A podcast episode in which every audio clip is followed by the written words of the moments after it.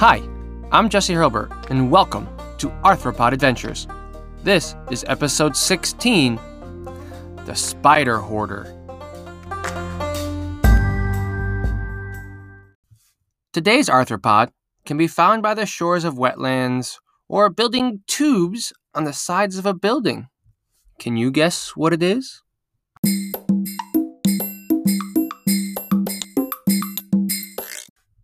Today's adventure takes us to the world of the black and yellow mud dauber. These insects are amazing for a variety of reasons that we will go into today, from their appearance to the spectacular things that they do with mud. Its scientific name is Sceliphron caementarium. Another toughie.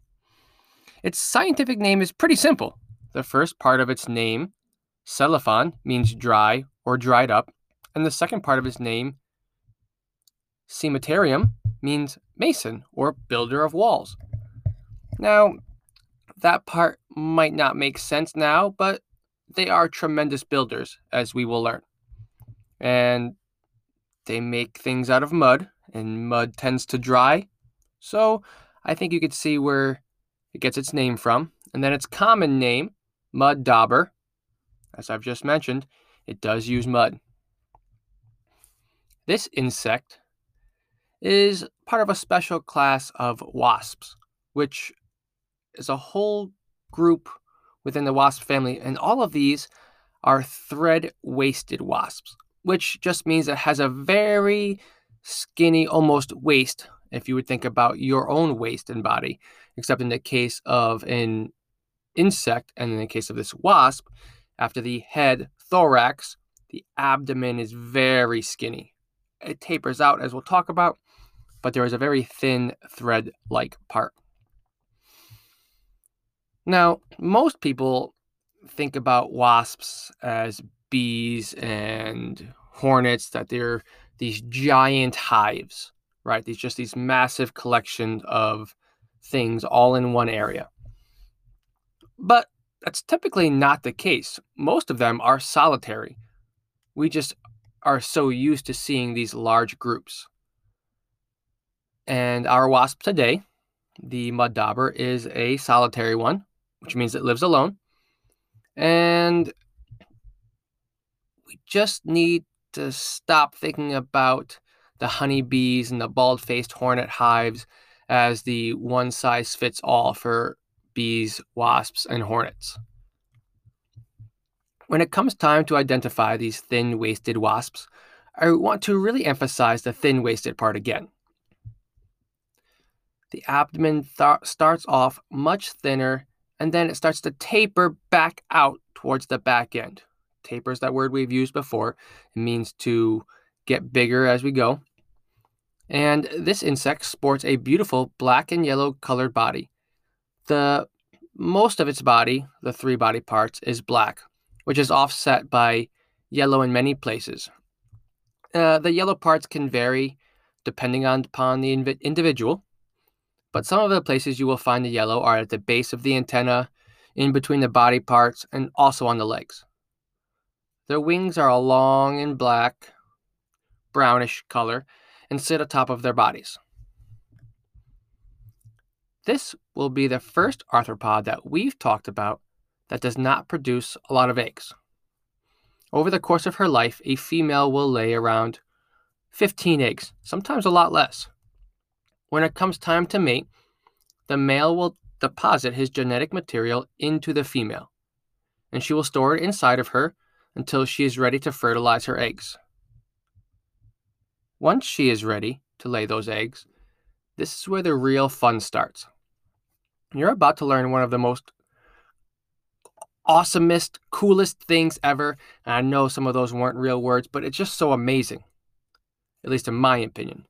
And something I didn't know until very recently in life. The female lays her eggs in specially created nests.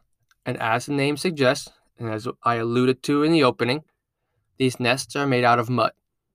You'll typically find them on the sides of buildings. I know the school where I teach during the school year and the school where I work for summer camp are filled with these nests, or at least the remnants of them. The mud is collected by the females along the edges of wetland areas, swamps, ponds, rivers, anything of that nature. She will use her mandibles, which are her mouth parts, and to dig and collect mud. She will then fly while holding a ball of mud, which is a very good size compared to her body, to wherever it is that she decided to make her nest. Again, this is typically on a building under the eaves of a house or building, somewhere that will be dry and safe from, from the elements. The nests are constructed in a cylindrical format. If you're not sure what cylindrical means, think like a paper towel tube, just smaller and with a bunch of them attached together.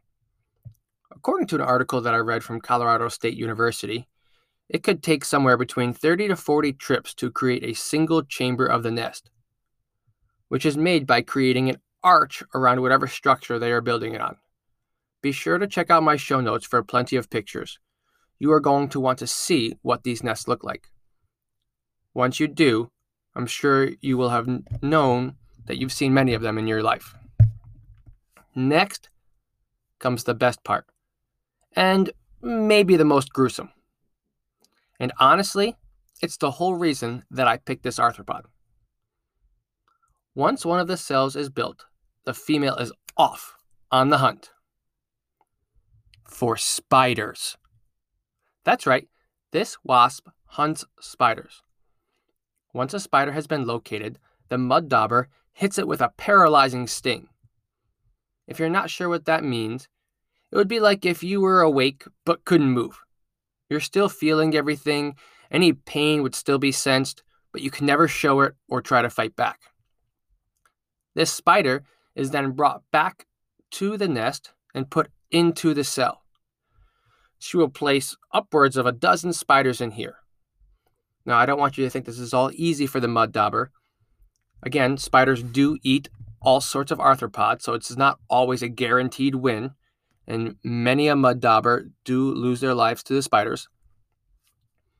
But the lucky female mud daubers that do survive fill the cell, and once it's filled, will deposit an egg into that chamber as well, and then seal it with more mud.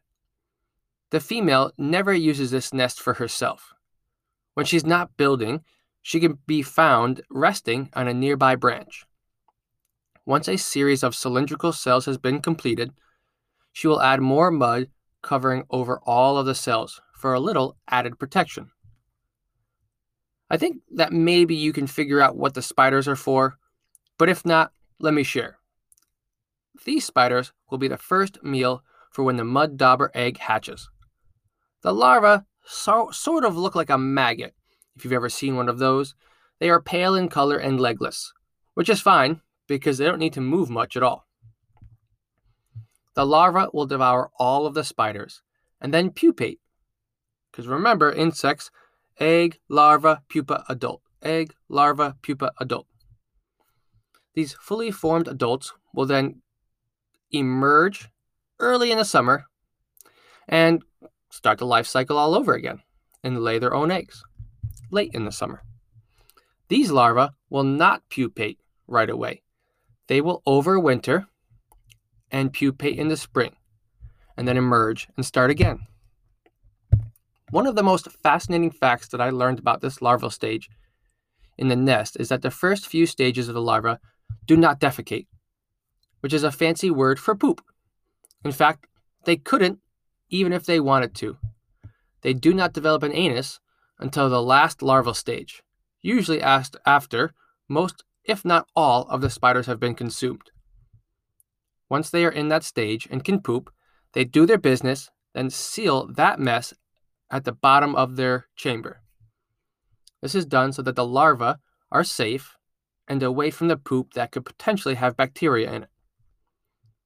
Again, check out my show notes here. It's a must, I promise you, for some amazing pictures of the nest and the dead spiders. Thank you again to University of Colorado for this amazing resource.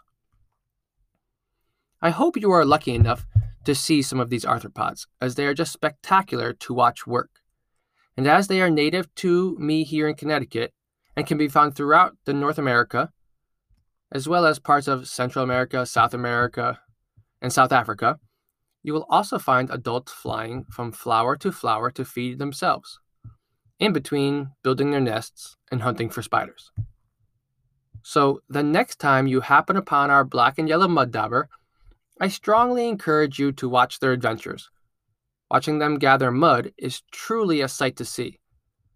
I bet after listening to this episode, you'll keep an eye out on the sides of buildings near water.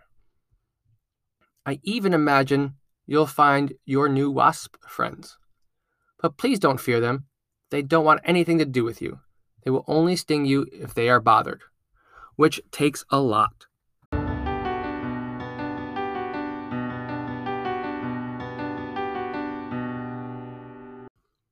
I hope you enjoyed today's episode. If you have an arthropod you would love to hear about, want to tell me what you think about the show, or found a mistake, please send me an email at arthropodadventurespodcast at gmail.com. Thank you for listening, stay inquisitive, and never stop learning. Your fun fact about me today is that I love to write poetry.